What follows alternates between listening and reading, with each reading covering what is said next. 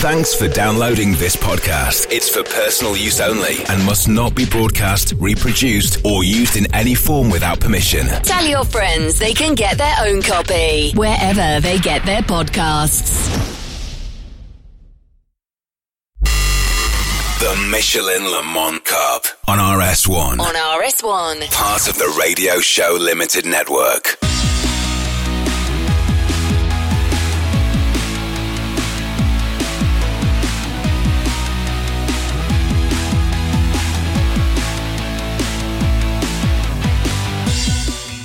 Well, hello everybody, and welcome to a special programme on the Radio Show Limited network of channels. Once again for 2021, delighted to say that the Michelin Le Mans Cup will be covered across our airwaves in sound and in vision. So let's take a look at the 2021 Michelin Le Mans Cup, starting off in Barcelona. And Jonny Palmer, our voice of MLMC, also ELMS and WEC, and many other acronyms, is joining me now. Uh, a, a, season um, that looks a little more can I dare say normal for Michelin Le Mans Cup this year, Jonny? I think it does, and in similar in that respect to the European Le Mans Series as well. And it's good that you've got the two championships able to provide each other a bit of stability as well. Uh, these are Saturday races, remember, and in support of the ELMS, so the calendar looks very similar, apart from when we get halfway through the season, when there's a breakaway from the first three two-hour races at Barcelona, Paul Ricard, and uh, and Monza, where we then have a couple of 55 minute races mm. as part of the 24 hours of Le Mans. So one booked for midweek and one for Saturday morning, uh, and a chance for these drivers who aspire. Many of them will aspire to be in the main race one day, uh, to at least experience race weekend and that fabulous eight and a half mile circuit. Uh, then it's back, back to the bread and butter stuff, and Spa and Portimao brings the season to a close. But it, I mean, fantastic circuits, really good format for the racer that isn't necessarily experienced in endurance type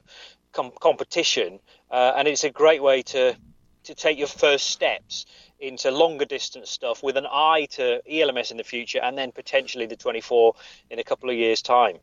Uh, there are 31 cars declared for the Barcelona opener, and all of those, particularly in LMP3, are, are full season entries, and we'll We'll get onto that when we, we come round. Just the five GT3s. And if there is a problem with Michelin Le Mans Cup, and I'm not saying there is, but if there is, um, GT3, this is the only ACO uh, event uh, outside of Asia that has uh, a series that has GT3s. There's an awful lot of GT3 racing uh, in Europe, and therefore there's a bit more competition for people to go and race in. However, um, there is the cachet of being on the ELMS. There is the possibility of, of sort of sticking your head above the ACO parapet if you're one of these teams in GT3 that, that might see a cheeky little application for invitation to the Le Mans 24 Hours. Uh, that might that might just be a little a little tick uh, on your CV. Well, there's also if you manage to win the championship, there's also an automatic entry mm-hmm. into the uh, into the 24 hours of Le Mans the following year. So, and you don't get that with LMP3, uh, of which there's a, an awful lot of cars entered for the championship this year. So, this uh, initiative first started in 2016 as exclusively a GT3 championship, and uh, numbers I wouldn't necessarily say struggle, but it, it, was it was healthy for an opening year. But to be honest, it's just kind of plateaued at the figure that you know we have again for this this year as well. So maybe a little bit more work needs to be done. We've got five cars entered for the opening round at Barcelona, um, and it was well, actually slightly more than that, I think, for the mm. opening round in 2016. So although LMP3 proves to get more and more popular year on year, GT3 is sort of stuck where it is. And does that yeah, surprise you, Jonny? given the fact that there is uh, that coveted. Um, invitation to Le Mans. Obviously, you can't take a GT3 car there, but you know, getting into uh, GT, uh, GTE AM, I suppose. Or, or some people possibly even going to GTE uh, Pro. There's been a few people swapped over down through the years. I- I'm slightly surprised because that is the USP. That is the point of differential for this GT3 series above anything else from any of the other championship. Is that Le Mans Invitation?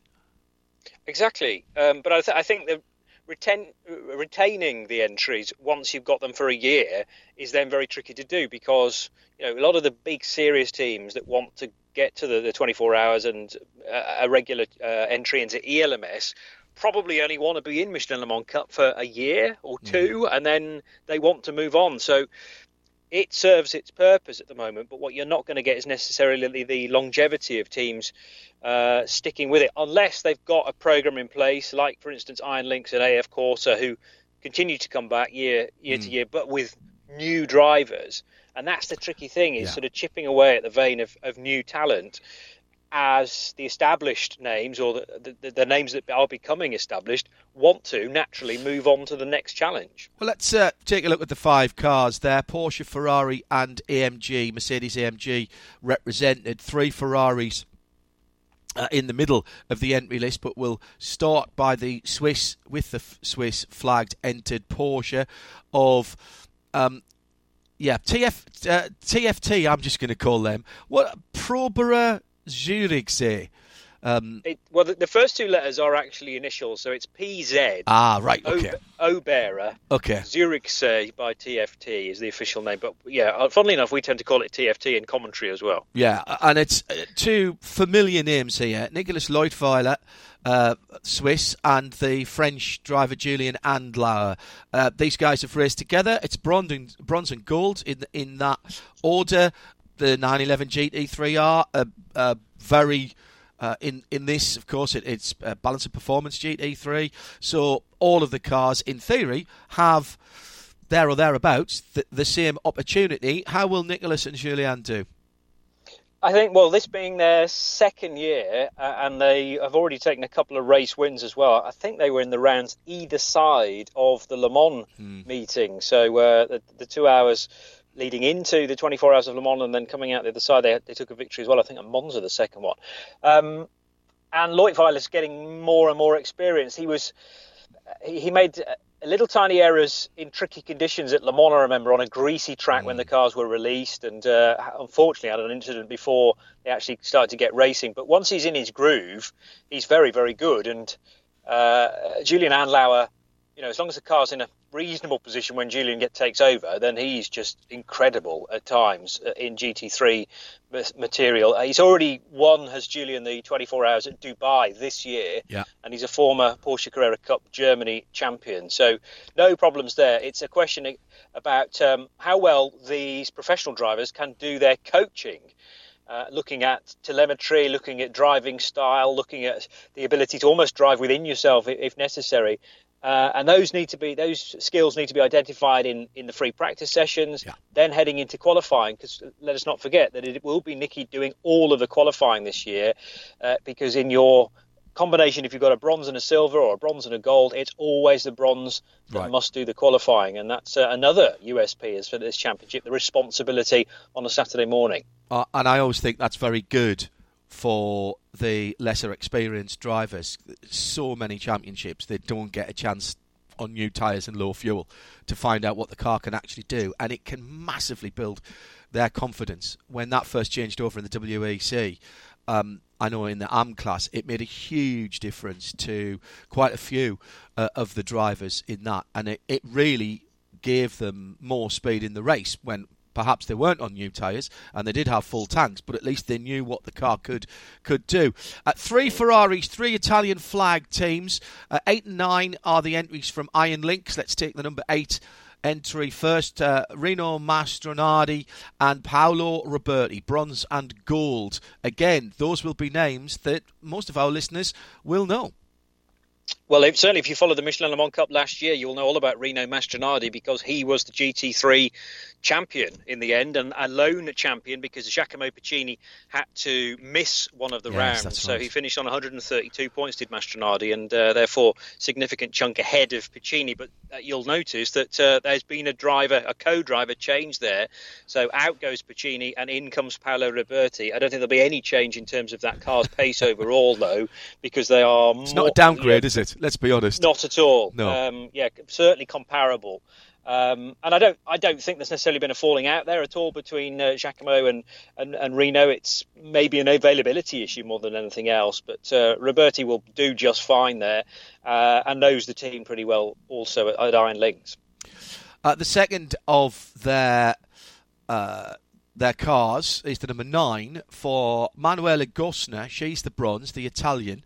And, well, you know, doing double duty. First of the uh, people that we're going to mention doing double duty um, this in this program. So she has been drafted in to the ELMS team as well after problems with uh, a potential seat for Esmee Hawkey.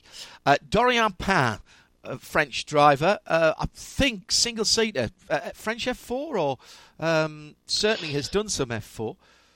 Yes, uh, also done a little bit of Clio Cup racing Ah. in France as well, but really early on in Doriane's career, only 17, and was racing in Clios last year. So uh, this is quite a big step up from, from a Clio to a GT car, um, and it's going to be fascinating to see how she gets on.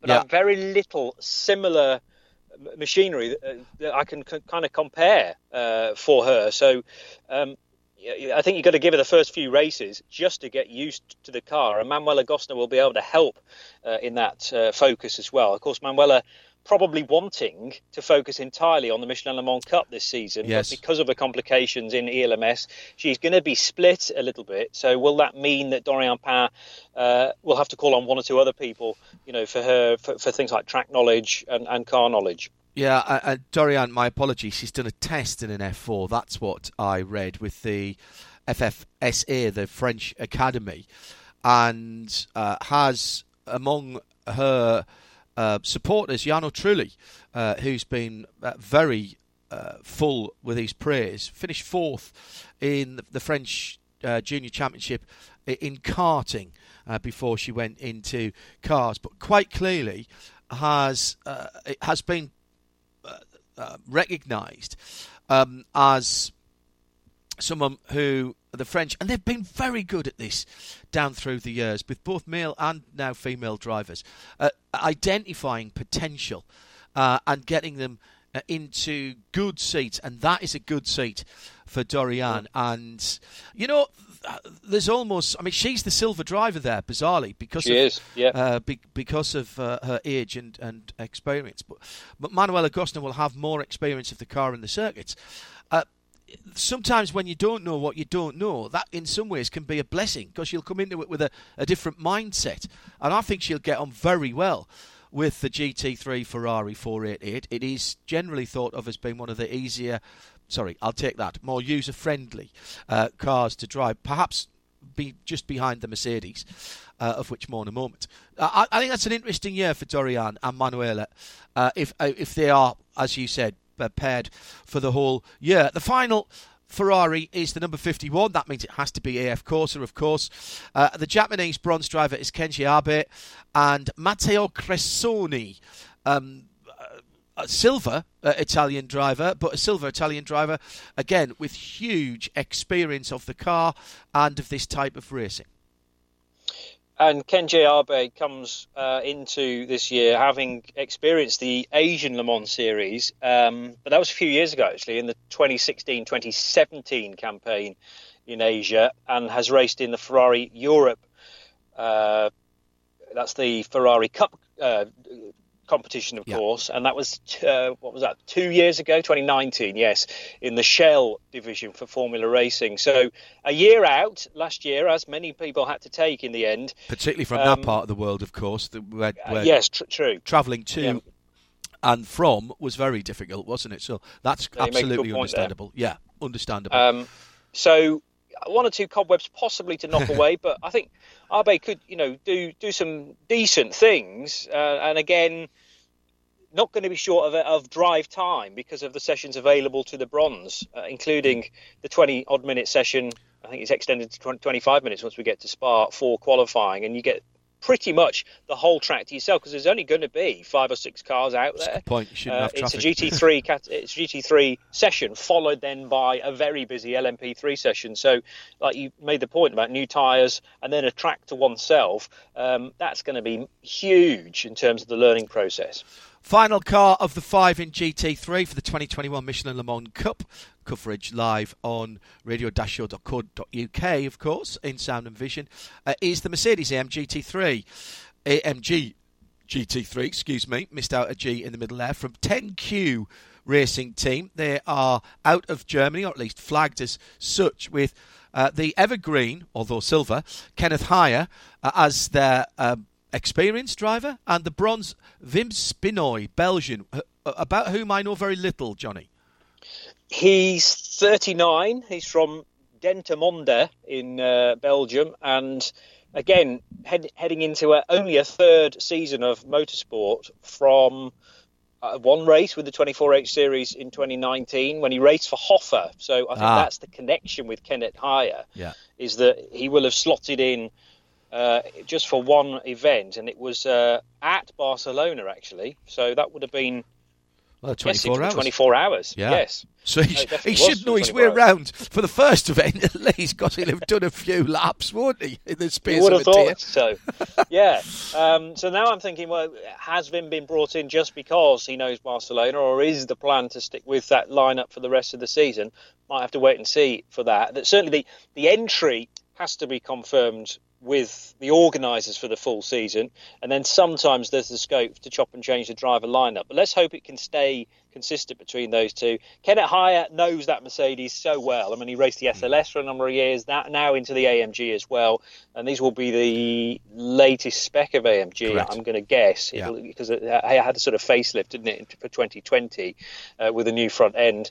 So um, making it even great. more user friendly uh, by all accounts, yeah. which a car that that was particularly confidence inspiring in the first place. Uh, yeah, I've seen some pictures of that car. it is def- definitely the wider mouth frog look at the front ev- end of that car, which is how you uh, easily tell it. So it is the the Evo, I think, is is what it was called uh, unofficially. That's right, it was. If you had to yes, pick out I... of those five, I mean, it's hard, but if you had to pick across a season, um, who do you see battling it out for the championship? All five, obviously, are going to be in with a shout at some stage because there will be trials and tribulations. But right now, before a wheel's turned in anger, what would you say? Well, I think Leutwiler and Andlauer are capable of race wins. They proved that last year. They'll want to extend from the two that they took in 2020. So there's definitely the scope for them to, to win three or possibly four times. But then you look at Rino Mastronardi, who's yeah. probably one of the quickest bronze drivers on the grid and proved that uh, en route to a championship last year. It all hinges on how how good and mistake free your bronze driver is. And uh, Rino, uh, together with new co-driver Paolo Ruberti, are going to take some beating. It may be, may develop after a sort of three or four races into a two-horse race between the number two Porsche and the number eight Ferrari. Yeah, um, beautifully balanced in terms of the manufacturers we have there. We have the Porsche, the venerable Porsche GT3R, which is still a proper rear-engined car with the engine behind the gearbox, and therefore, despite BOP, that will have some advantage if it's very hot and greasy or very wet and slippery or in transition periods, perhaps.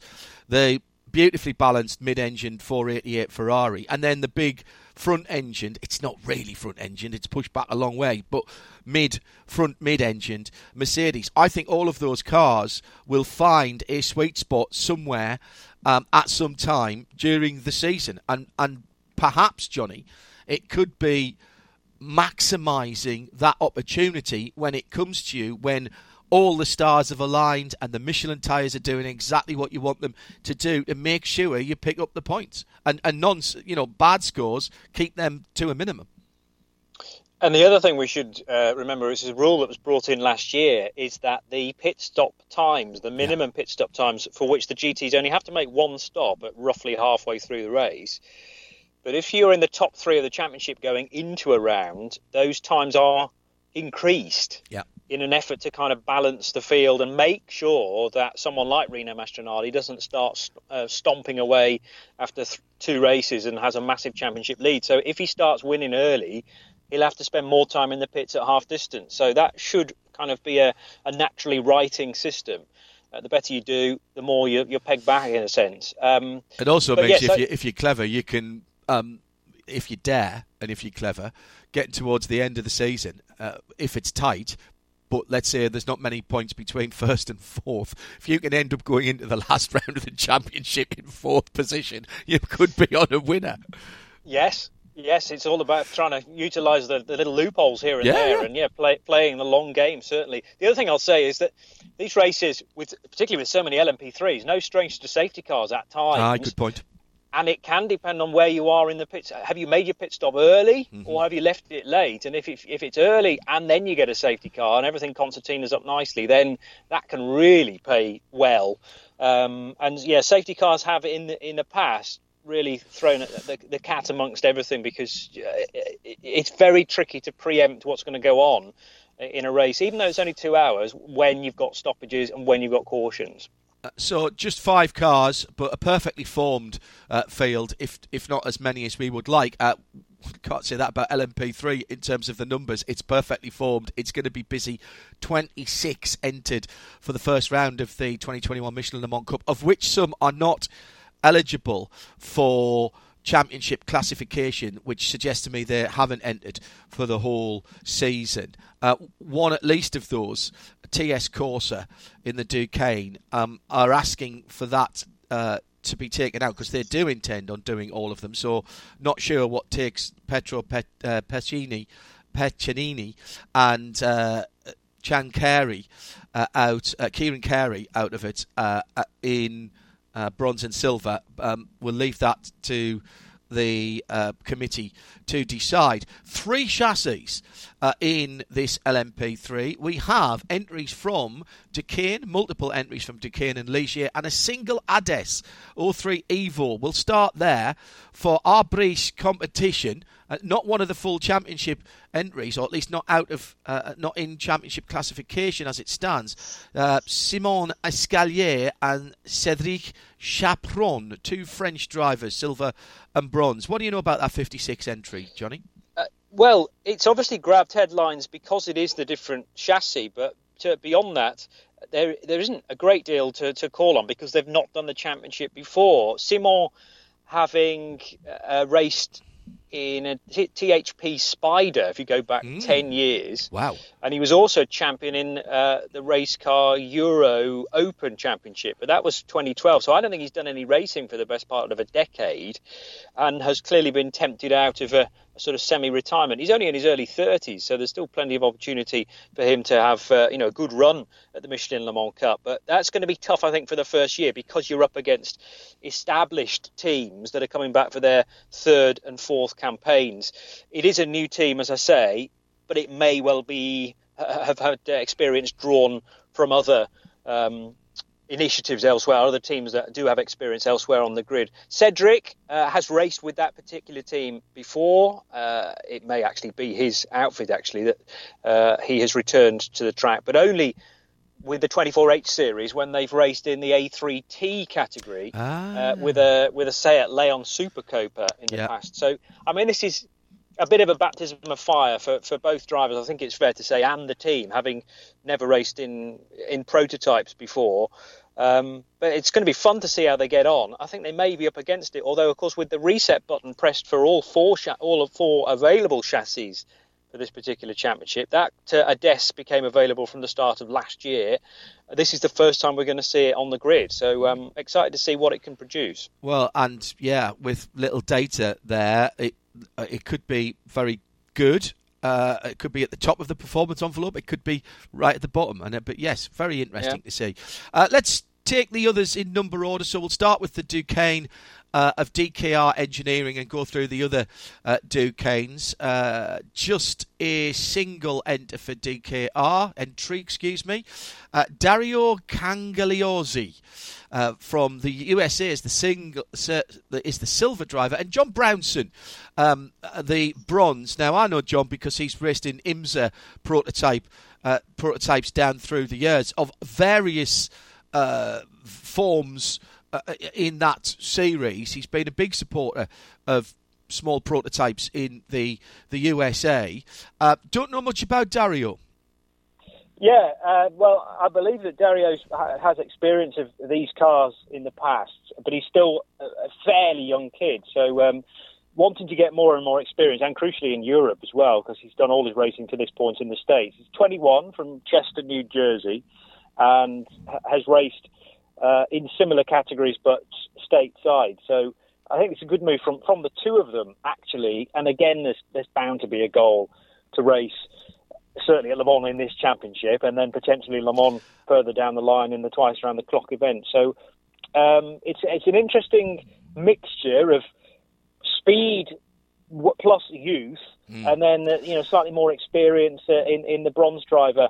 Uh, as far as John is concerned, but it's going to be John who's be calling on Dario for, for those little tips to extract the, the pace from the Duqueine um, during qualifying and the opening stints as well. All I will say for these two is that they've got a lot to live up to because the only uh, team that has done the winning championship wise in LMP3 since the, the, first inception of this particular championship is DKR Engineering. There's been oh, wow. no other team winning it.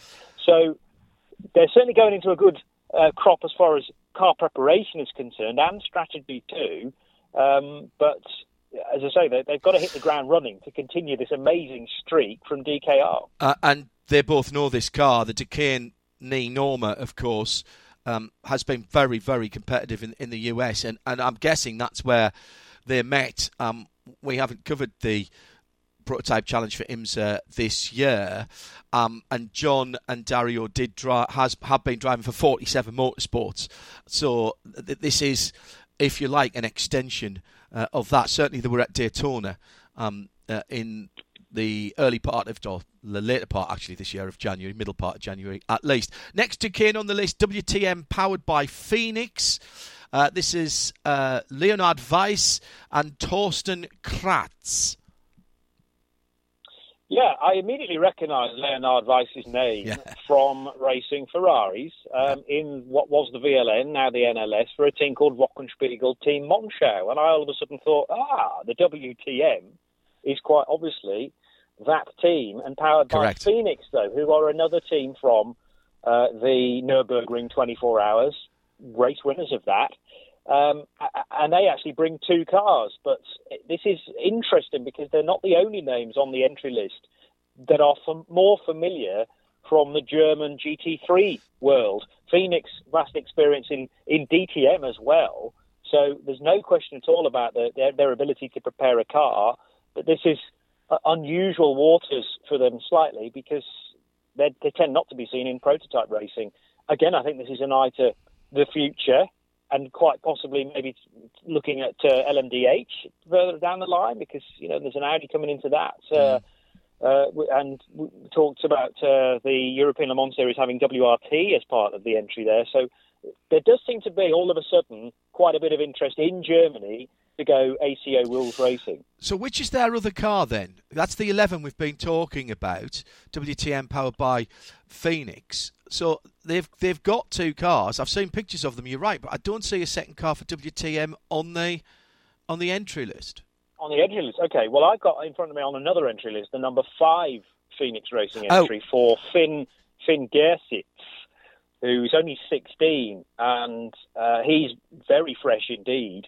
I'm going to be racing with two Germans, actually, Hamza Owega and young Finn, who, uh, again, will be heading to Phoenix because of his previous previous experience with that team. So there's already a connection there, and the two of them coming in to the Michelin Le Mans Cup. But, yeah, and I now, of course, do see each, Yes, and that's yes, what okay. threw me out because I was looking for another Duqueine M30, and they are running one of each, as you rightly say. That's interesting, very interesting uh, indeed.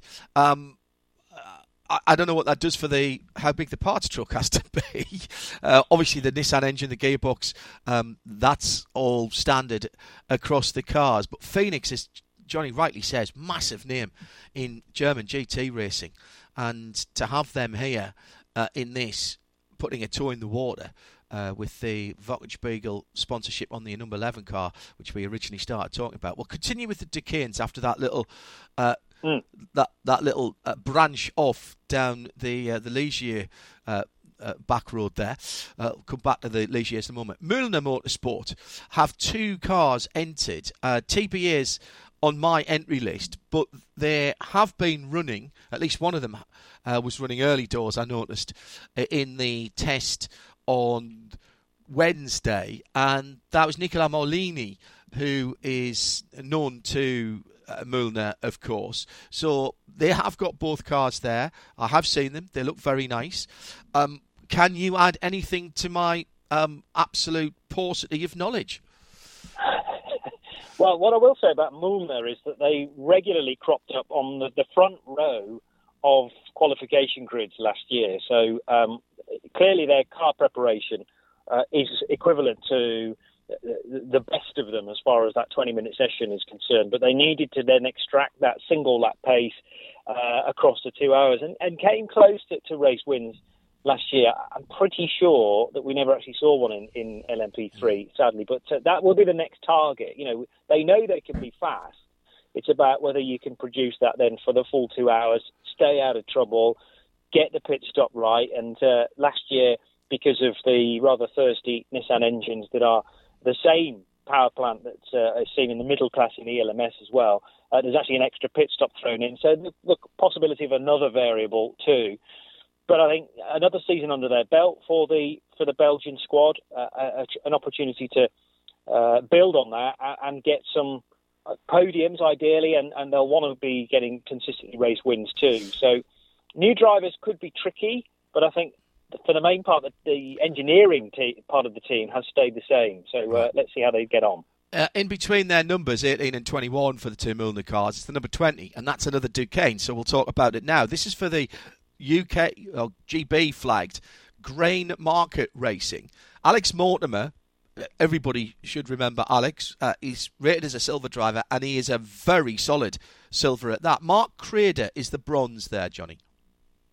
And Mark Crader, uh, his company is Grain Market, so that's the reason why uh, there's been a little bit of renaming. And uh, yeah, they, they, What was this team before? By, well, it, it, has always been known as Grain Market Racing, but I'm, I'm pretty sure it's run out of Nielsen Racing. Ah, so yes, uh, they, they always tend to share the same awning. And I'm desperately trying to think now whether I've mixed up my British squad. They're certainly not 360 Racing, who we've seen in this championship in the past. Now, I'm pretty sure it is Nielsen Racing and therefore overlooked by team chief Sven. Um, and uh, they can they produce a fast race car, which is the important thing. Um, Mark, susceptible to the just a little error here and there. So uh, another season of racing uh, to his CV last year. Uh, as long as he can sort of find his the, the pace that he's comfortable to go at and qualify towards the sharp end because it's very easy to be sucked into an incident not of your own making, particularly at the start with so many cars, 26 yeah. LMP3s in the entry. So nose out of trouble, then hand the car over to Alex Mortimer, and um, top five's definitely a possibility for that Duqueine. Rinaldi Racing are the next Duqueine on the list, number 55. Now, they've got an asterisk out of championship classification, so presumably the German duo of the very German sounding Dominik Schwager, um, who's the silver driver, and the less uh, German sounding, albeit uh, nom du cause, of Steve Parrow, S. Parrow, Sparrow. We all know about the Black Pearl, etc. Etc. Um, so maybe they're just putting their uh, dipping their toe in for a race or two in that number 55 car. But Rinaldi Racing, another big name, Johnny, in terms of the team. Uh, yeah, and another one more familiar, actually, at the Nurburgring yeah. uh, and in the 24 hours racing Ferraris. But Correct. so this will be their second season in Le Mans Cup now. So um, they we will be no stranger to the format of the weekend. Uh, responsibility on Steve Parrow to do to, to put the car on, on the grid and uh, determine where it starts. Uh, there was a, a, nasty incident involving Steve Ricard at the start of last year when he'd had a spin, but then the rejoin was more than questionable um, and ended up taking somebody else out of the race. So uh, the pace can be there. Uh, again, there's been there's been this adjustment period for Steve because he's come out of GT racing as well. But you've got to think that the, the, the foundation has been built now after a season, five races last year, to to really push on. And Dominik Schwager was his teammate last yeah. year as well, so there's going to be no need for any introductions. They'll know each other well, they'll know their roles in the team, uh, and uh, a chance to really build now. There is a second Rinaldi car. It is the number 66. That appears to be a full season entry for another uh, German, uh, Alexander Mattschull, and Argentinian Nicolas Varrone. And again, that's another Duqueine, of course. Yes. Uh, has well, Alexander Mattschull was kind of the consistent driver at Rinaldi Racing last year in terms of, I think, an ever present. Um, and Rinaldi did run, I believe, Duqueines last year too. So there'll be very little actually changing year on year for Alexander Mattschull, and I think that that fact will be a big bonus for him. You know, you're not starting from, from square one all of a sudden in a new team. Um, Nicolas Varrone, only 20 from Buenos Aires, uh, has raced in the UK in uh, the BRDC's version of Formula 3, but never done any prototypes before, uh, apart from, uh, well, one race with Rinaldi last year. Now, was that fairly late on with an eye to ah. 2021? Yes, they raced. He raced at Algarve uh, the Portimao circuit in um, in the team's Duqueine. So they were clearly thinking, what is our plan for next year? Get Varrone in, and uh, it looks like he's passed all the tests because that may well be a full season entry now. Uh, TS Corse, I mentioned they are trying to get uh, championship classification. We'll leave that, as I say, to the committees. The number 73 Duqueine uh, is going to be contesting all of the races, according to TS, for Pietro uh, Peccenini. And and I'm, I, I, I honestly don't know how to say it, the Irish name, which is my Irish grandmother would kill me. But um, I think it'd be Cian. Cian? Yeah, Cian Carey. Cian Carey. Okay, him, yeah. right. Yeah. Um, uh, uh, uh, uh, of whom I'm sorry, but I, I really don't know anything about the Irish silver driver. Uh, a double F3 Cup champion ah. in the UK, um, but that tends to be held more at uh, at club level. Uh, so a big step, and actually didn't do any racing last year, or, or nothing of note anyway that has ticked off on, on my CV for him. Um, born in 1994. from Ireland uh, rather than we've had one or two drivers in the past that actually were UK were UK born, but because of uh, parentage changed their uh, the flag and nationality. But Cian is Irish through and through, um, and t- competes then with Pietro Peccenini. Now, I don't know whether they've ever raced with each other before or whether the team have kind of put um, them together. But Peccenini, Italian, so uh, may well have something to do with the, the formation of TS Corse. Um, and that's uh, very close to the na- to one or two names of other teams as well, yeah. but they are completely different. I understand, uh, and that's I don't know that name from any other endurance racing. So this could be a tough year, only in the fact that there'll be a lot of new people working together for the first time, but no reason why they can't get results. More so towards the end of the year, I would say. So that's the the Duqueines. Uh, one thing I am noticing uh, in uh, particularly in this championship, but in, in fairness, uh, also in the ELMS, and and there is a, a separate program uh, for that. So try and catch that, download it, or listen on demand via radio-show.co.uk. Uh, we are talking about an awful lot of young drivers, either very early 20s or even still in their teens.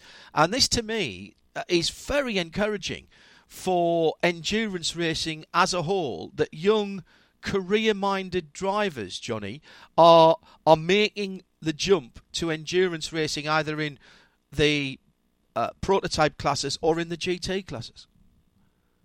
We've been saying this for, for a number of years now. The um, the focus seems to have shifted mm. for those in their late teens and early twenties who can't necessarily make a single seater campaign work, or they get to the top of their game in a national category, but then find the next step very tricky indeed. And I think that's because the ACO have targeted from a budgetary point of view, very candidly indeed, or very cleverly, uh, to put it in the window of a, of a of, of an F3 campaign, let's say, or you know, the next step on the on the single seater ladder.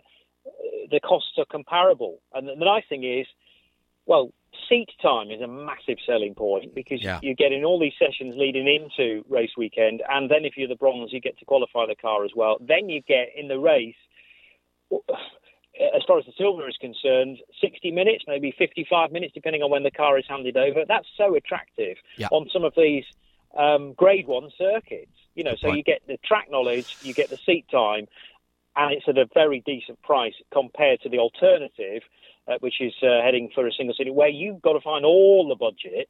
That's at least From this perspective, you've got a bronze alongside who often does have a bit of cash, mm-hmm. uh, and they're looking for a quick driver to uh, to, to squeeze into the car and share share the drive with them. Yeah, that's all all very good points. Uh, Ligiers are plenty in the 26 that are declared for the first round at Barcelona of the 2021 Michelin Le Mans Cup. That's what we're previewing at the moment. Johnny Palmer, our voice of WEC, LMS, and Michelin Le Mans Cup, and I'm John Hindhaugh here on the Radio Show Limited network of channels. I'm John Hindhaugh when I'm not on the Radio Show Limited network of channels as well. Uh, I don't have an alter ego. Uh, we've talked about Phoenix Racing uh, and no giggling at the back there, Palmer. Um, uh, the Phoenix Racing number five with Finn Gurgitz and Hamza Owega as we went off on that little um, detour early on. Nielsen Racing uh, have a as well. Um, the number seven car, uh, Anthony Wells, Tony Wells, and Colin Noble, bronze and silver. another uh, team and drivers who are doing more than one event per weekend. Yes, they'll be very busy, but they are used to that. I don't think we've ever had a, a, period of time when the two haven't been involved in both championships. So at least they'll know where they need to be at, at various points in the weekend. Um, could be tricky on the Saturday when you're straight out of one qualifying session into the next. Although I believe at Barcelona there is a lunch break uh, in between the two. Now, if it is grain market racing, uh, if Nielsen Racing are running the grain market car, interestingly, they'll have one of each uh, as well. There may have been a change for 2021. Grain market kept as a title, but uh, possibly they've gone to another team. But then again, uh, it's not uh, it's not unique to have a team choosing one of each chassis, um, and that might be down to whatever the, each of the, the driver duos prefer. It might also be we genuinely don't know which car is quickest here. So let's run with one of each for the time being, and then make our decision further down the line. But mm-hmm. uh, Nielsen are always quick with the, the Ligier, and uh, Tony and Colin have uh, taken race wins in this championship in the past. So I think this year for those two, they have to be targeting the championship because they've come pretty close. They've this must be it's at least their third and possibly their fourth campaign in it uh, it's almost now or never for Tony Wells and Colin Noble, but it's it's tricky because they they've got a split focus. They are thinking about the European Le Mans Series and no doubt a championship run in that as well. Can they do the two in the same year? That might be tricky. Yeah, very good point. Plenty of track time.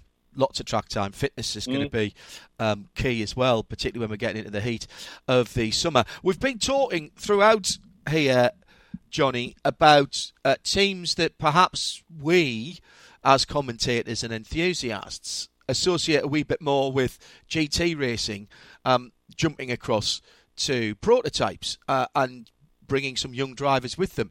Uh, here's another one. Number 12, Black Falcon, running a Ligier for uh, Mike Rosenberg and Donna Munding, two German bronze and silver in that order. Black Falcon, that's a huge, huge name from, uh, you know, NLS, formerly VLN, 24 hour racing. And, you know, we've seen those guys race cars all over the world. We have. And, and the one gap on their CV really has been anything significant within the ACO um, governed championship. So, point. you know, is this the first few steps with an eye to, to get to Le Mans ultimately? Um, and I see no reason why that, that can't be the case. Um, so let's see how, how they get on. They, will be leaving no stone unturned, no doubt about it. And uh, they will have been testing this Ligier to work out where its strengths and weaknesses are. Uh, Mike Rosenberg, the German driver, having uh, competed with Black Falcon in the SP Pro category uh, before now in a Porsche 911 GT3 Cup MR, um, and all his driving actually has been done at the Nürburgring in one format or another. So he's competed in NLS, he's competed in VLN prior to that as well. Um, so he'll be no stranger to to uh, speed differential. Big uh, he'll be in the quicker cars though, rather than the the five GT3s that will occupy the same bit of racetrack. But uh, I don't think the traffic necessarily will daunt him, um, but it will be very busy in his own class, uh, and it's a question of working out, you know, how to drive that car safely and quickly with all the extra downforce. Uh, and what do you know about Dorna? Dorna? Donna? Dorna, I think, probably. Munding. Dorna, yeah. Uh, only 18 hailing one. from from Stuttgart, but like you say, yes, um, you've got this up and down this uh, entry, this mixture of youth and, and experience. Um, karting in 2017, Clio's in wow. 18, wow. but then very little after that. Um, both his dad Marco and his brother Woden race, so he's come from a good crop there. Uh, this is a massive step though, because you know karts, hatchback racing, uh, and, and, then straight into a prototype. So uh, good luck. Get, do you get? do you get the feeling that a lot of people had their career plans put on hold last year because of, of what happened, but therefore maybe have got a wee bit more budget for this year to say, right, let, let's give it a go and let's see what we can do because there's this thread running through with these young drivers, many of whom you've said when we've been talking about them, oh yeah, they were karting in 16 or 17, then they did a bit of GT, national GT, regional GT, or you know, uh, touring car style tin top racing, and now they're in prototypes. I mean, it's ex- an extraordinary thing. But this is this is the I suppose the ambitious nature of young racing drivers nowadays. And it also provides uh, a bit of thinking time as well. So yes, you have a year off, then theoretically you've got a year's worth of budget there but you've also got the opportunity to think, well, what genuinely, what do we want to do next? Because we've done this, and we feel like we've taken it as far as we can in this particular area, Clio's, for example. Um, what would be a, a sensible next step? And and what last year provided, I suppose, if you didn't have a deal, was you could soak it, soak up all of the racing that is available. And yeah. you know, this championship gets good coverage, of course, here on the Radio Show Limited network of channels. It's also live streamed, so there is the opportunity to to go, oh, I didn't know much about the Michelin Le Mans Cup, and that, that seems very attractive because yeah. of all the, the, things we've mentioned already, and it is a potential way into the 24 Hours of Le Mans too. Yeah. Um, and I do wonder whether some of the, the young kids who weren't racing um, might have sat down and watched the 24 Hours of Le Mans for the first time. Very thought, good point. I like this.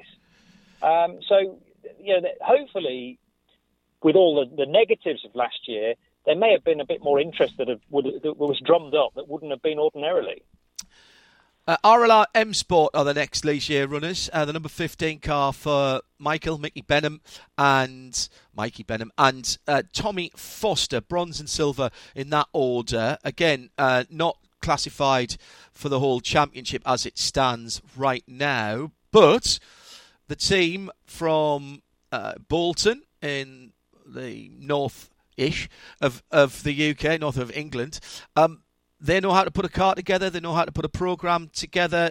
Uh, TBA about how many will see them in, in LMP3 this year. But in, in Mikey and Tommy, they've got a decent lineup there, Johnny. Yeah, and again, it's familiar this because uh, Mikey Benham having raced for two seasons in the Michelin Le Mans Cup. Tommy Foster never has. He's only 19. Yeah. Uh, but he's raced in the US and he's raced in the F4 British Championship as well, looking for the next opportunity in his career. So, sounding a little bit like a broken record here, but uh, clearly, a lot of teams think that this uh, combination of drivers and combination of this mix of youth and experience is likely to work. Um, and I don't see why any reason why RLR can't start to get back to the podium again. They've shown that they're capable of it in the past. Um, and certainly, you know, there's a, a, number of entries from the UK, uh, all as strong as each other, pretty much. Yeah. But RLR should be there or thereabouts because because Benham has come close to the championship in the past. Team Virage run the 16 Ligier. They're a Polish entered team. Uh, the bronze driver is Julien Gerbi from Spain, and Sasha Lehmann from France is the silver driver. And Team Virage have been in and out of the uh, European, well, sorry, in and out of the Michelin Le Mans Cup and make their first steps into the ELMS for uh, 2021. So clearly that's a team focusing on long term uh, improvement and building on year to year. Now, Julien Gerbi, uh, another one where we, I remember calling a race that he was in last year, thinking we know that name from somewhere. 2009 Formula Palmer Audi wow. did a season in that, and then and then had 11 years off. So great to have the 35 year old back. He hails from Nice. Um, and raced with real team racing in the ELMS last year. That was his first taste of LMP3 machinery, uh, and it was at uh, Portimao last year in the final round. So I think, again, that was a bit of a taster. Obviously likes it, but maybe thinks ELMS is a bit too much of a big step, at least initially. So let's get a season done in the Michelin Le Mans Cup first of all. Mm. Um, carry on with uh, the fun that he must have had in the final round last year, and uh, look maybe to the ELMS for next year or the year after. But uh, I'm excited to see how, how he gets on because he was quick. Um, Sascha Lehmann I know less about, but uh, again, bronze driver, so looking to build on uh, experience. Sa- Sascha's no, just listed as a silver, yeah, yeah. Yes, sorry, misreading that. No, Sasha, another 19 year old. Ah, there you go. Um, so F F4 France and um, raced in the Ligier Championship uh, in a JSP4. So that will have been on the same um, Bill schedule yeah. uh, as as the ELMS. So we'll have seen the cars and thought I'd fancy a bit of that, please. Well, I mean, so moved across. And who wouldn't? Let's be honest. LMP3, I'm told, are again a very user friendly platform to get people used to more downforce. And I've never driven one. I would love to. I never thought I would get on at all with downforce cars till I drove and raced a Radical, um, which is doesn't have the same downforce as these cars. But a lot of people were using the UK Radical Championship before they got into LMP3s and and had tests. And I was talking to them about it. Very very interesting the way this is this is going. Uh, Sport, another team that we know from GT and 24 Hour Racing, they've got a Ligier as well for a couple of names. Again, that uh, if you listen and watch what we stream uh, on radio-show.co.uk, you will you will recognise. Bronze is Patrice Lafargue from France, and his countryman is Dimitri Enjalbert, uh, the silver driver. Uh, these are regulars with IDEC Sport. I think it's pretty much Patrice's team. Well, with him and his son Paul, and Paul, a former ELMS champion. Um, Dimitri has often stepped into the P2 car to accompany father and son Lafargue. So there's a long standing relationship there, certainly, and it'll be interesting to see how Patrice gets on. Now, sometimes it's it's more of a kind of a, just a bit of a bit of a fun project for Patrice Lafargue, but I think if they start well and get a few results under their belt, then it could become a lot more serious than mm. that. And Dimitri Enjalbert uh, generally will be reserved for the second stint it'll be down to Patrice to, to put in a, a good opening hour there or thereabouts. Although I think these days he only has to do a minimum of 50 minutes, so there could be a, an early pit stop to get Dimitri in the car. Uh, and again, top five, top six is eminently possible for IDEC Sport. 22 and 23 uh, is the team, the juggernaut team, really, of the last few years in pretty much everything they've entered. That's United Autosport from God's County of Yorkshire, as they would remind everybody. Uh, Richard Dean, Zak Brown have built a, a, remarkable operation in what seems to me to not have been a very long time, but it goes back a decade or so uh, now, I suppose. Jerry Kraut, Gerald Kraut, and Scott Andrews are over uh, from racing uh, in the States. Scott Andrews, uh, although an Aussie, uh, has raced in IMSA Racing, as has Jerry, in uh, LMP3 uh, equipment. We'll talk about those two first. Scott coming off um, a, a, victory in the IMSA iRacing Pro Series in uh, a. Uh, pro- in the prototype class for the first time, although not a Ligier, that's that's not modelled in the in the sim. So Chiellini just as good in virtual reality as he is in real life. And another one of this crop of Antipodean drivers that seems to have sprung up and is plying his trade on the international scene. Yeah, uh, raced at Sebring 12 hours earlier this year as mm. well, but not with uh, not with the co-driver that he'll be with at Barcelona. No, not with, with Jerry. Gar Robinson and yeah. uh, not with Jerry Kraut, but with Gar Robinson and yeah, he was racing with Piggott instead. Correct, he was ra- racing. I think that was with Riley. Um, yes, Riley Motorsport from from from memory, and they think a lot of him. And trust me, if Bill Riley thinks a lot of a young driver, then there's a lot to think about. And and Scott Andrews has impressed mightily in the in the US paddocks. So I've, I've no issue there at all. And Scott actually is well established with United Autosports, so that relationship will continue to grow. Mm. Uh, but it's uh, it's built on stable foundations, and Jerry Kraut um, will, will be in good hands, not least because of the experience of the team, but also because Scott will be there alongside him to to look at the data after every single session and just to extract any more pace uh, should it be there. So um, it's another one that I think you know give them a give them a year and they could be really going well um, and want more races probably by, by round six to uh, to push on even further. But I, I think a lot of the time you need everything to, to stay the same around you, and then the results will will really start to come, and that is the case for those two. The, the second of three United Autosports entry is the 23 car. Uh, this is the wonderful Wayne Boyd, qualifying specialist, although as a silver here, he won't be doing the qualifying. That will be down to his uh, American teammate, John Schauerman, the bronze driver in that number 23. Yeah, and Schauerman, again, no stranger to the Le Mans Cup. This will be his fourth season in Michelin Le Mans Cup, so vastly experienced. He was with Brookspeed International in 2018, then went on to race with Cool Racing, the Swiss squad, two years ago, and was first introduced to all those at United Autosports last year from Queens, New York, and uh, this well, actually, one pole position to his name as well. I should uh, make everyone aware of. Uh, but this being the second year with the team, really echoing the, the, the, earlier point about Jerry and Scott in the other car. Uh, stability is key, consistency as well, and they'll just continue where they left off uh, last year. Had a couple of fourth place finishes, John Schauerman, uh, so just didn't quite manage to squeak onto the podium. But I think qualifying uh, nicely, including on pole position uh, at the Le Mans race, but that will have been the session when uh, Wayne Boyd did get a chance to qualify the car because at Le Mans, uh, one session is for the quicker driver and Correct. one for the, the bronze. Well remembered. But uh, the highest place that John managed to qualify that car was at Portimao uh, and fifth place. So a third row uh, position eventually gave them a fourth place finish. And, you know, if they get a few more of those and you're regularly scoring 15, 12 points round after round, you're going to be there or thereabouts by the end of the season.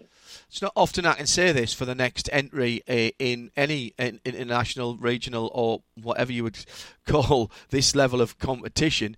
Um, one of my old teammates we're going to talk about next. Andy Meyrick is the gold driver, along with uh, Brazilian Daniel Schneider in the 32 United Autosports. Uh, great to see Andy uh, back with uh, a full season programme. He is outstanding as a driver and also as a driver coach. And very well identified by United Autosports to, to bring him back into the fold. Yeah, and last season, unfortunately, um, the last race left a rather sour taste mm. in the mouth for everyone watching because Andy Meyrick had a really nasty crash um, after somebody spun in front of him. This was at Portimao, and he came over one of the blind rises and just was presented with a stationary car. So yeah. it was a horrible way to end the season for Andy. But the fact that he's back in the 32 car suggests that any niggly injury from that has long since cleared up. And, you know, Daniel Schneider and Andy Meyrick could be very, very strong indeed. Mm. Schneider, again, was someone a bit like John Schauerman, who was always kind of running regularly fifth and sixth places come the handover. And that's really all that Andy needs to then, you know, give him the shot in the arm to, to push to, to the finish. You want the cars to be nicely fairly uh, as closely condensed as possible at that 50 minute marker. But because you've got this fairly wide open um, difference in, in speed and experience as well, sometimes the field can get a bit strung out at the point of the pit stop. So it's about just, just staying in the hunt. within that sort of 30 second margin of the leader, and then get it over to the pro driver, and you could really be uh, be in the hunt for a podium then. Uh, that's a three United Autosports entry. Never count any of, of, those out. We skipped past a few there to keep the team entries together. Let's go to the number 25. Uh, this is a Swiss entered team for two Frenchmen. Jacques Wolff. Uh, Jacques Wolff uh, is the bronze. Uh, Theo Chalal is the silver. And Racing Spirit of Léman is a new team name, but some faces I think that we've seen before um, weren't they sort of run by Cool Racing in the past? Um, or am I making I don't up? know that connection. In truth, it's it's it's a name that is completely brand new to me. But um, in the past, Jacques Wolff has raced with CD Sport. Now, I don't Right. think there's any connection there because Okay. Racing Spirit of Léman flagged as, as Swiss. Uh, There's obviously the Swiss connection potentially with Cool Racing. I think the answer is once I get to Barcelona, I go and uh, do do a little bit of digging down with the team. But Jacques Wolff has moved across from the Spanish outfit CD Sport, who do feature on the entry list. We'll get to them in a moment.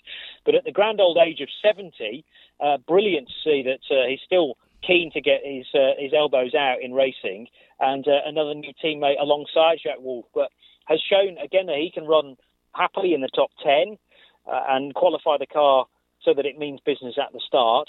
But once more, it's about trying to avoid those opening lap skirmishes and seeing if you can then get in a train, um, you know, in a sort of three or four car train, get towed along and, and, and see where we are at half distance.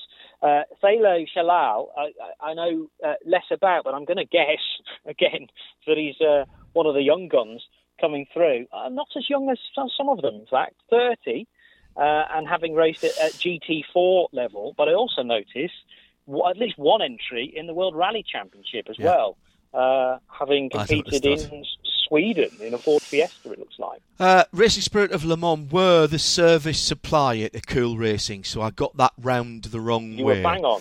Yeah, I, Well, I, I, yeah, yeah. Uh, cool Racing, uh, uh, uh, sort of under new management. I think it's it's is probably the, the right thing to say, and we'll, and we'll talk about them in their own right in a in a, a wee while. AF Corse. Um, hello, it's a team that normally we associate with GT racing. Uh, the Italian flag number 31 Ligier for Rui Aguas, the Portuguese driver um, who has driven Ferraris uh, in the past and for uh, Amato Ferrari's uh, team. Uh, Kriton Lendoudis, Greek driver, one of uh, a number of Greek drivers that we've got across ACO Racing uh, this year. AF Corse, what do we know about AF Corse? Anything they do, they do it properly, properly, and oh yeah, properly.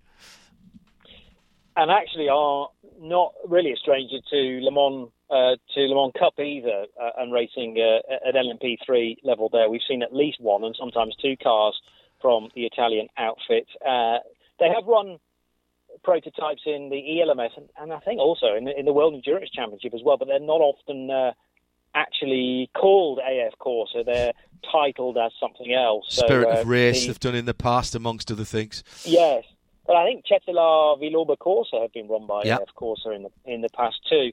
Kriton Len- Lendoudis, as you say, Greek, but uh, spent much of his recent life in London and uh, started off in Ferrari Challenge racing, but more familiar actually to fans of Creventic competition, um, competing with uh, JR Motorsport and with Black Falcon, the aforementioned. Uh, this will be his second year in the Le Mans Cup, having raced with Spirit of Race in the past, and, Yeah. and they are a different version of AF Corse, Yeah. e- essentially, uh, Swiss flag rather than uh, with the Italian uh, flag instead, uh, Italian colours instead. Rui Aguas, great to ha- have him back on a on a uh, grid for LMP3s. Um, often raced with that particular team, but with Ferrari uh, 458s, and I think just into the 488 era as well. But gold rated will be very, very quick. CD Sport 33, Spanish team, so effectively their home event, although Spain's a very big place and I'm not sure where they are based. Uh, everybody's one of everybody's famous uh, Danish drivers, Mikkel Jensen, uh, along with a silver rated French driver, Adam Eteki. And I'm guessing Adam Eteki is another one of the young crop.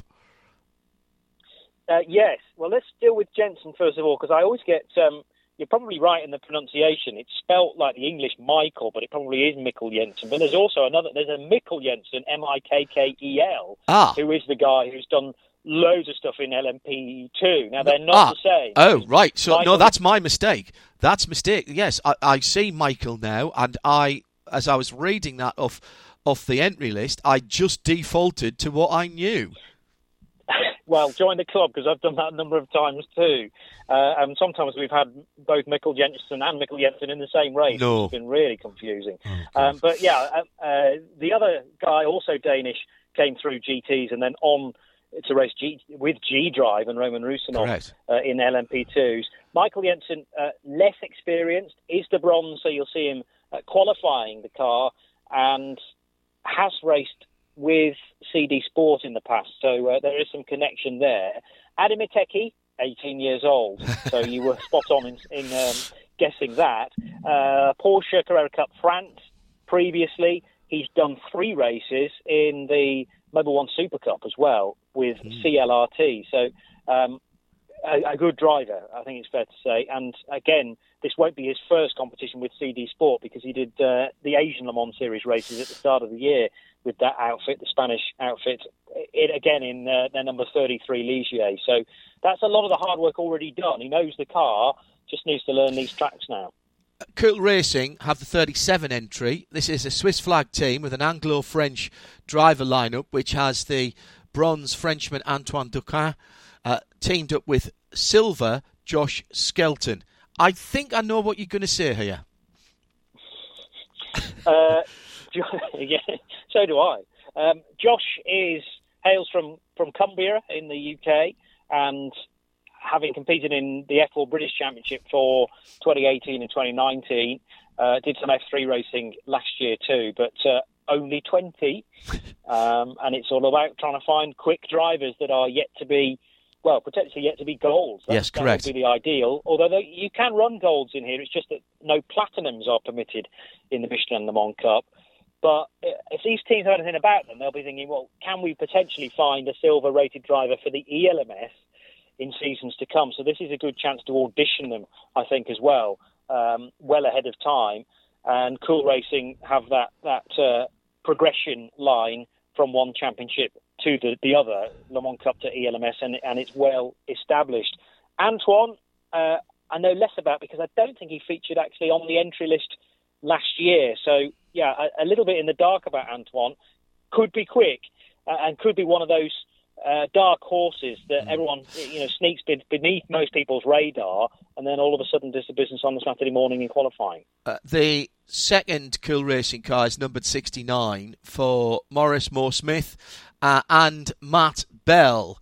Um, that is the British Matt Bell. Uh, I always feel the need to say that. He is entered here as Matt Bell, I noticed, where he's, uh, he's Matthew Bell in ELMS, so far more grown up in the ELMS entry uh, list. Uh, I, I, I, I don't think you can count this out. Matt is a is a solid driver, very good silver, very good mentor. Uh, and Morris Smith comes in. Morris Smith comes in um, with with some experience of of, of LMP3. So again, this is a solid entry. It is, and I'm expecting actually race wins from this pair because they showed they were capable of that at Paul Ricard. The second time we went to Paul Ricard last year, when actually we were due to go to Barcelona, uh, but couldn't because Spain, that corner of Spain, were, were really going through it from a COVID point of view. So it was rearranged to go to the south of France again, and uh, what my they were chuffed about that because the number 69 Cool Racing car ended up taking victory, and it was brilliantly judged.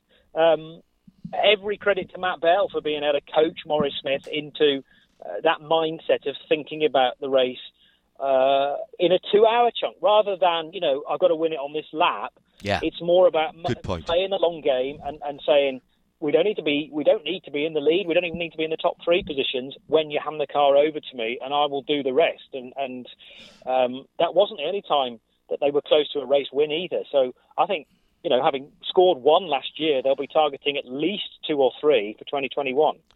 Uh, I have to apologise to Team Virage. We talked about them earlier on with uh, Sasha Lehmann and Julien Gerbi uh, in their number 16 car. I had missed the fact that they had a second car. The number 71, we'll talk about that now uh, for the Polish flag team. Uh, and this is another North American collaboration. Uh, drivers that we've seen in IMSA before. The Canadian Garrett Grist is the silver driver, and uh, Rob Hodes, uh, Rob Hodes is the uh, the bronze driver in this league year. Yeah, and although Rob uh, as you as you quite rightly say, has the Stars and Stripes as his national flag. I think he spent quite a bit of his time in Montreal as well, did, yeah. north of the border. So th- there is a Canadian connection there, certainly. Garrett Grist is from Ontario. Um, and the two, well, Rob has raced at LMP2 level uh, with Dragon Speed. He did the Daytona 24 Hours, in yep. fact, this year. Uh, Nielsen Racing in both the ELMS and Le Mans Cup, and both drivers are on double duty for this season again. So it's going to be busy, no doubt uh, about that. Uh, this is, as you say, an entry from Team Virage. So some introductions to be made, having uh, moved across from, from Nielsen Racing, and I don't know the reasons reasons for that, but um, they they will become clear. Uh, and Virage again in in this position where they've got two cars, so double the amount of data coming in. They haven't True. chosen to have one of each. It's two Ligiers, in fact. Uh, and Robert Garrett, uh, well uh, oiled machine in terms of knowing each other so they can will be able to communicate what they want to that crew. Um, Polish flags, yes, but I think there's a mix of nationalities actually looking after that car, uh, and Team Virage uh, vastly experienced, or becoming more and more experienced, particularly echoed by their their now entry into the ELMS for the first time for this season. Team 77, interesting for a number of reasons. First of all, I just like the name, Team Thor. Um, so there'll be lots of punnage on their hammering around, it's going like lightning, etc., etc. Get them all out uh, nice and early. Um, this is a, an all bronze crewed car for Thomas Ashton. Thomas Ashton from the UK and team owner Audun Gudmundsson. And I believe this is the first Icelandic flagged driver and indeed team that we've seen in ACO competition. I certainly don't remember it being alongside a team name in the past, and uh, I have to search back through the drivers. But that, yeah, uh, you're probably bang on with that, and, and it's brilliant to see. Super looking car in blue as well. Looks really nice. Yeah, yeah.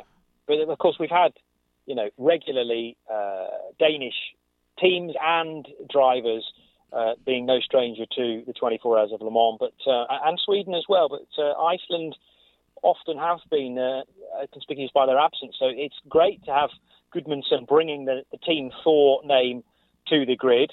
Uh, he has raced in radicals in the past, but only did a season, and I think that was in the UK because he was racing people that, that you have raced, like uh, Jerome de Sadeleer mm. and Jack Constable, people like that. So uh, and Mark Crader, actually. And ah, there are yes. a number of names that, that, will be familiar to fans of radicals, um, not only in the UK but around Europe.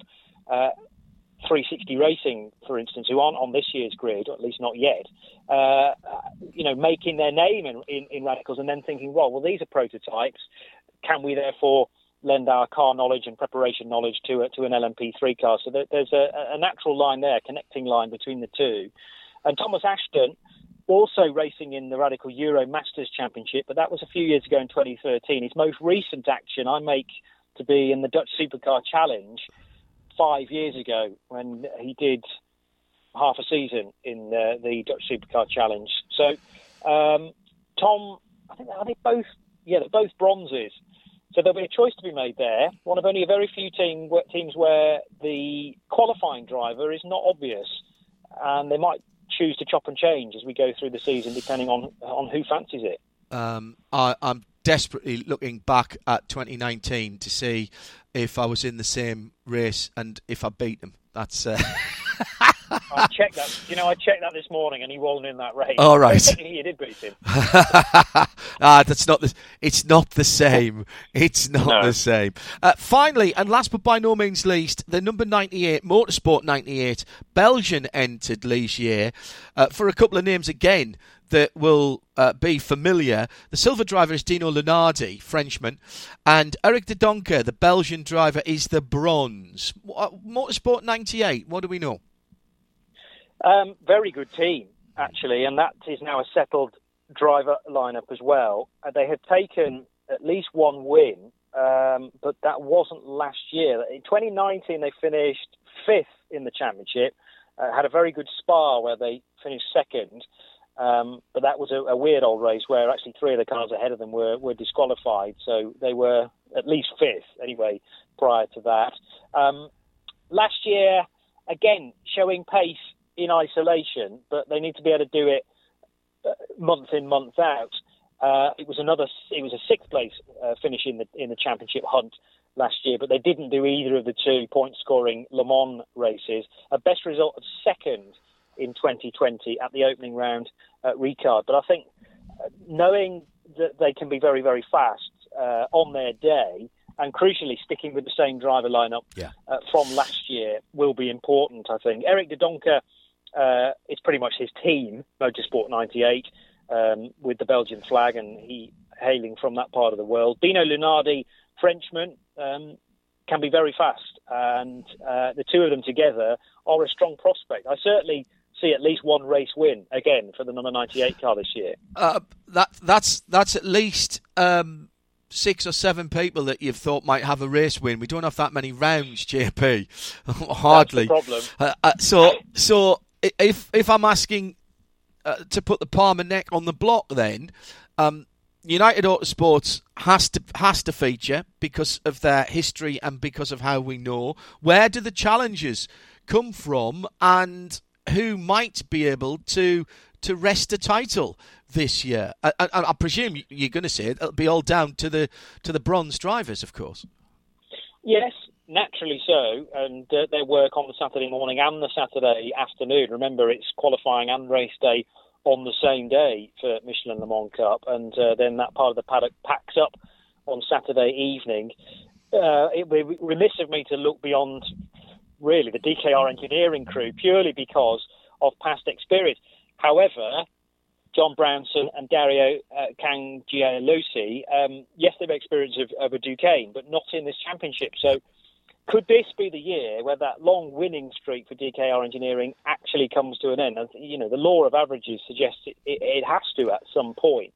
I'm excited by the influx of cars from other disciplines, namely Phoenix, Black Falcon, um, and one or two others as well that we're uh, Rinaldi Racing. We're familiar from seeing fr- from other fr- from other areas, but there's no reason why someone like Finn Gersitz, who has been uh, uh, highlighted as a real talent at just 16 years old, can't start to worry the field. But I just feel like it needs to be a Nielsen racing year, and for Tony Wells and for Colin Noble, because they've had so much near success before, but never quite doing the business. Uh, I'm going to say the seven car for the title. Uh, do you think the Ligiers in Europe have a, a slight performance advantage? The, the old Normas, the Duqueines as they are now, in, in the US have certainly been quick in a straight line, and on tracks where that's important, that has been an advantage. And they've had quite a lot of success in the, the IMSA Championship as, as Normas. Yeah, and the Norman started to get a name out for its straight line speed before we had last year's reset. The Norma was developed later than the first version of the Ligier, um, but then everything uh, was put back to square one at the start of 2020, and it's tricky actually to. to I, I think it depends at what track we're at Yes. and uh, it, it is very much dependent on uh, not not balance of performance, just the basic car design Yes. and, and how it flows through the air. But you're right that uh, what was the Norman, now the Duqueine, has continued to look very strong on long straights. So I think we'll be strong at Monza and Spa. The Ligier often very fast through through the uh, complex and the, the twiddly bit. So uh, that, that's tough. I don't think it's it's necessarily this car is faster, no doubt about no. it. It, it. it, can vary certainly from race meeting to race meeting. Uh, and the Adette, I don't know. Well, I was going to say it this is its competition debut, isn't it? Competition debut yeah. for, for, for the Adess 03 Evo in the hands of the 56 team Arbrest uh, competition. I, I, hope we see it more than just at at Barcelona. Um, but you know, who knows? I, am I'm, I'm excited about that. That's that's one of the highlights of of the, the, the first round for me. Seeing how that car comes out of the box um, with limited data for those who have to think about these things. Um, it, have they got an opportunity to, to pull off a, a shock result? Who knows?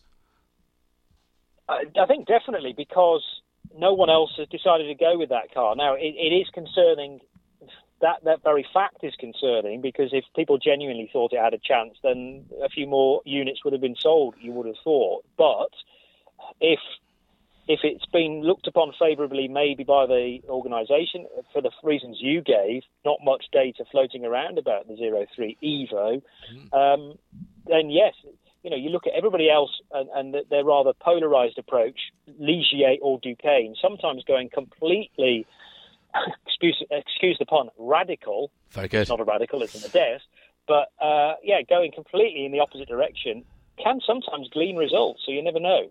Mm. Very good, Johnny. Can't wait to get this one started. It is the 2021 Michelin Le Mans Cup. Starts at Barcelona. Check uh, radio-show.co.uk uh, for the audio broadcast times. Uh, it's uh, qualifying the race is uh, is what you normally do for that JP, isn't it? Yes, right. Yeah, and uh, as I already mentioned, it's a busy day because certainly for the opening round, the plan is to qualify just before lunchtime, uh, with the race, the two-hour race, then uh, later on in the late afternoon, early evening. Yeah, we make sure you work for your money, mate. No, no, no worries on that. Uh, we've got streaming video as well on the same website. All the details are there, and on the schedule, it will automatically convert to your browser time. Uh, and a busy weekend at Barcelona for JP and our technical team. 31 cars in the 2021 Michelin Le Mans Cup as part of the European Le Mans Series. Coverage live, without interruption, and free across Radio Show Limited's network of audio and video channels for 2021.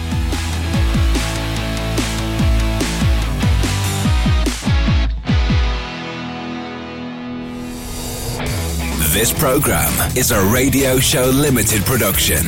Tell your friends there's more at radiolemans.com.